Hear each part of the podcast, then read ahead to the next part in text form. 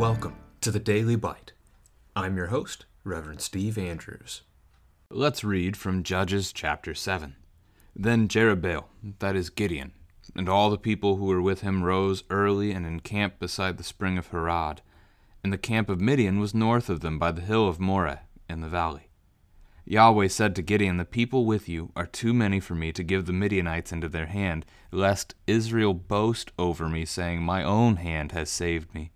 Now, therefore, proclaim in the ears of the people, saying, Whoever is fearful and trembling, let him return home and hurry away from Mount Gilead. Then twenty two thousand of the people returned, and ten thousand remained. And Yahweh said to Gideon, The people are still too many. Take them down to the water, and I will test them for you there. And any one of whom I say to you, This one shall go with you, shall go with you. And any one of whom I say to you, This one shall not go with you, shall not go. So he brought the people down to the water. And Yahweh said to Gideon, Everyone who laps the water with his tongue, as a dog laps, you shall set by himself. Likewise, everyone who kneels down to drink. And the number of those who lapped, putting their hands to their mouths, was three hundred men but all the rest of the people knelt down to drink water. And Yahweh said to Gideon, With the three hundred men who lapped, I will save you and give the Midianites into your hand. And let all the others go, every man to his home. So the people took provisions in their hands and their trumpets. And he sent all the rest of Israel, every man to his tent, but retained the three hundred men. And the camp of Midian was below him in the valley. That same night Yahweh said to him, Arise, go down against the camp, for I have given it into your hand. But if you are afraid to go down, go down to the camp with Purah your servant. And you shall hear what they say, and afterward your hands shall be strengthened to go down against the camp. Then he went down with Purah his servant to the outposts of the armed men who were in the camp. And the Midianites and the Amalekites and all the people of the east lay along the valley like locusts in abundance and their camels were without number, as the sand that is on the seashore in abundance. When Gideon came, behold, a man was telling a dream to his comrade, and he said, Behold, I dreamed a dream, and behold, a cake of barley bread tumbled into the camp of Midian, and came to the tent, and struck it so that it fell, and turned it upside down so that the tent lay flat. And his comrade answered, This is no other than the sword of Gideon the son of Joash, a man of Israel. God has given into his hand Midian and all the camp. As soon as Gideon heard the telling of the dream and its interpretation, he worshipped, and he returned to the camp of Israel and said, Arise, for Yahweh has given the host of Midian into your hand. And he divided the three hundred men into three companies, and put trumpets into the hands of all of them, and empty jars, with torches inside the jars. And he said to them, Look at me, and do likewise. When I come to the outskirts of the camp, do as I do when I blow the trumpet, I and all who are with me, then blow the trumpets also on every side of all the camp, and shout, For Yahweh and for Gideon. So Gideon and the hundred men who were with him came to the outskirts of the camp at the beginning of the middle watch, when they had just set the watch. And they blew the trumpets and smashed the jars that were in their hands. Then the three companies blew the trumpets and broke the jars. They held in their left hands the torches, and in their right hands the trumpets to blow, and they cried out, A sword for Yahweh and for Gideon.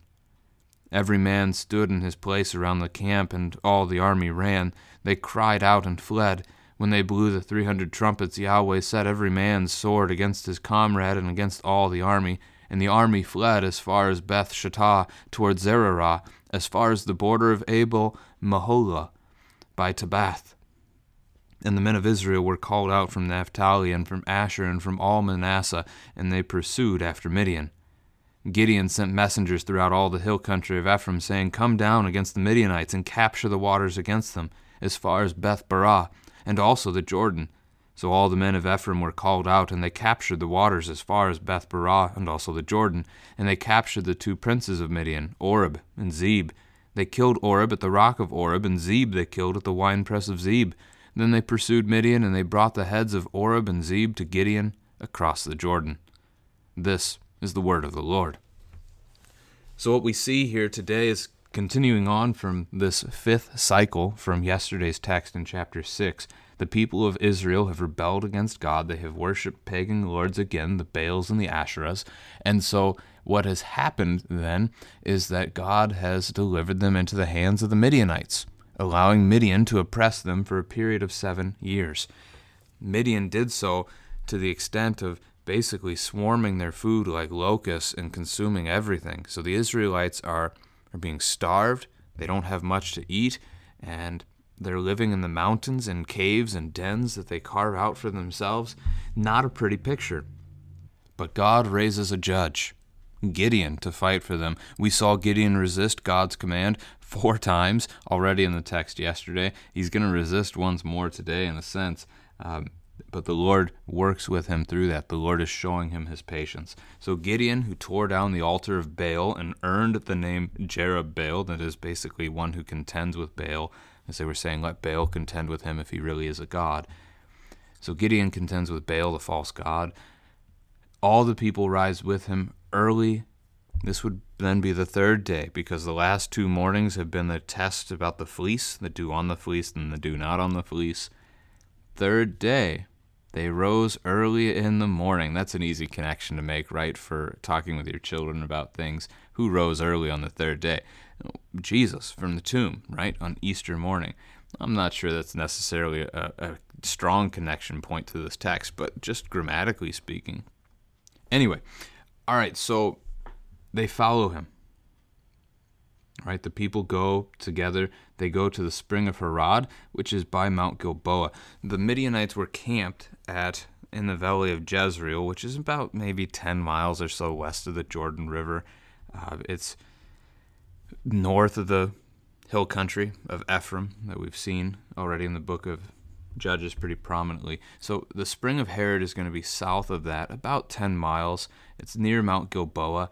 And so you, the army's not far, right? They're not far away from Midian. It's still a decent trek because you're walking on foot. It would take a while to walk 10 miles.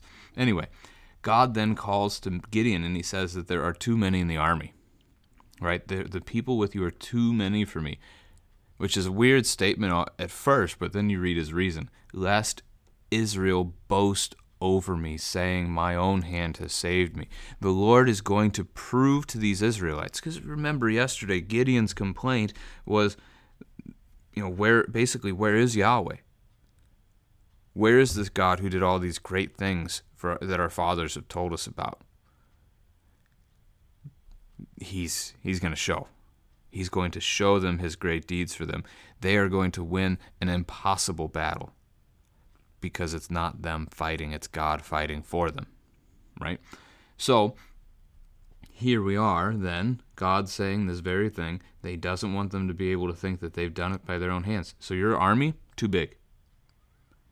Whoever is fearful and trembling, can you imagine on the eve of battle, soldiers might be shaky, right? Send them home. They had 32,000 men, 22,000 go home, leaving 10,000 behind, which is the number Barak used back in chapter 4, some 40 years earlier, I guess 47 years earlier, when he went to war um, as a commander. Now, God then says, still too many. Send more home. And the way that he does it this time is a little unclear right? And the way I would have you picture this for your children to help them understand this is okay, there's a there's a, a, stream, right? A creek or a stream, and you've probably told your children not to drink from one of those, but if that's all you have, all you have is your body, so your hands, your tongue, your mouth, whatever, and the stream, how are you going to drink water? You need to drink, you're thirsty. If you want to be a little more sanitary, fine, say your sink, right? All you've got is the sink, You've got your hands. What are you going to do? How are you going to drink from that water? And we don't exactly have the the understanding of the two different postures here of how these men drink because you get one that drinks with his tongue as a dog laps, right? And then you get one who kneels down to drink. But how would you drink with your tongue as a dog laps without kneeling down first? So it's a little, again, a little complex to understand what exactly the pattern is that God is looking for as these 10,000 men drink water. But as you have a conversation, for example, if you had three kids and two of your children just said, Oh, well, we're going to, maybe we can use our hands and cup them into a bowl and catch some water and then bring that up to our mouth and drink like that. And you have another kid that just says, I'm just going to drink it straight out of the faucet. I'm going to stick my head under there and just go to town. Two different ways to drink. The Lord has Gideon observe how these men drink, and he selects the lesser way, that there were only 300 out of the 10,000 that drank this particular way. Again, lapping as a dog does. What that looks like, we don't know. But he picks those 300. Those 300 are going to go to war with God, with Gideon. And that's it. Notice verse 8. Well, actually, verse 7. With the 300 men who lapped, I will save you. I don't want to skip over that. That's an important important phrase, right? This is what God is doing for them. Verse 8 The people took provisions in their hands and their trumpets. Provisions like food and trumpets. Where's the weapons? Recall from the song of Deborah in chapter 5 that she kind of mockingly asked the question, rhetorically, I guess, of if there were 40,000 men in Israel who had shield and spear. And, and there weren't. They didn't have an army of such a size. Now, we, again, we noted there were 32,000 of these men to start out with, so they actually had a good gathering, but they don't, they're not well equipped. Israel, throughout most of her history, is never really well equipped. They don't have chariots like their, their most of their enemies did. They don't have even horses, typically speaking, and oftentimes they don't even have swords. In this case, they don't have any weapons. 300 men unarmed. Here's a question for your kids How are they going to win? The answer is God is going to fight for them. They won't have to. That's the point of the text. That's what we're trying to get our children to hear and to learn from this. And so they go, right? They're going to go to the camp of Midian that's below them in the valley. It says below, right? The, most of Scripture is going to be talked about from the from the perspective of elevation. We would look at a map and say they went up to the, this place to fight against Midian because it's northward. But they were at the base of Mount Gilboa and they're traveling down into a valley. So that's the perspective here. All right. Chapter 8 is going to end up revealing to us that the Midianite army is 135,000 soldiers strong. Do the math. That leaves one Israelite to contend with 450 Midianites without a weapon. The odds the odds aren't just against them. This people is like a locust group that has just swept through and demolished their crop. This people ought to have just swept through and demolished this little tiny army of 300 people ought to. So God then's giving the instruction to Gideon, go down against the camp. I have given it into your hands. But if you are afraid, so God still knows Gideon, right? Gideon is is his creation. He knows him. He knows his weakness. He knows his fear. So Gideon's still afraid. And God gives him the the command then take your servant Purah, Purah, go down into the camp and your hands will be strengthened. God is going to let Gideon hear something that will give him an encouragement, or see something, we know it's hearing, but hear or see something that will give him the encouragement. So we learn in verse 12 that they were like the locusts in abundance all over the valley. Just picture that, right? The valley is just littered with these guys. When Gideon came, man was telling a dream to his comrade. A cake of barley tumbled into the camp of Midian. So something small and insignificant, right? It's like a little loaf of bread rolling into your into your camp campsite where again like a valley filled with locusts a little loaf of bread insignificant like a drop of water in a bucket here. But it comes into the tent and it strikes at the tent lays flat upside down and flattened. The entire t- entire people overturned. The comrade answers with the interpretation this is none other than the sword of Gideon the son of Joash, a man of Israel. God has given his into his hand Midian and all the camp. God gave the dream and God gave the interpretation, right? It is because of the Lord doing these things that Gideon is able to hear what he hears, and he is strengthened by this. He's encouraged by this to go and do what God has given him to do. Go and fight, for the Lord is for you. They know who he is. How would that be so?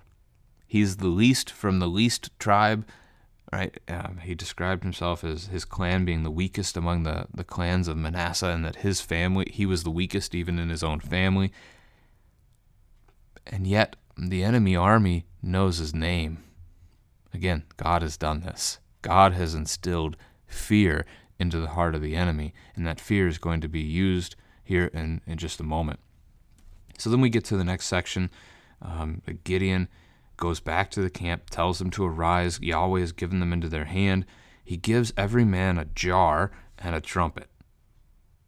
Again, they're going into battle with a jar and a trumpet. And, and they go to the outskirts of the camp. So basically, they're going to surround the camp with their minor force, right? In several locations, at least three locations here, how spread out these hundred men in each of those groups end up being. Uh, but they they do so and they're going to blow their trumpets and they're going to shout, uh, they're going to scream, and they're going to cause terror in the camp.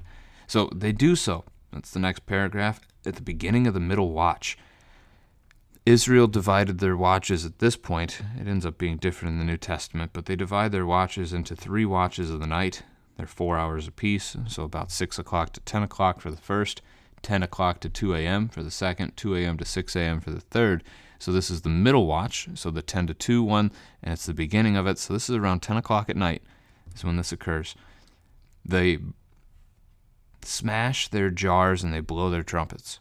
So you take your clay pot, you throw it on the ground and it smashes. That's going to create a lot of sound, especially when you don't just have one, but you have 300 of these things and trumpets are being blown all around you. So this is surrounding the camp.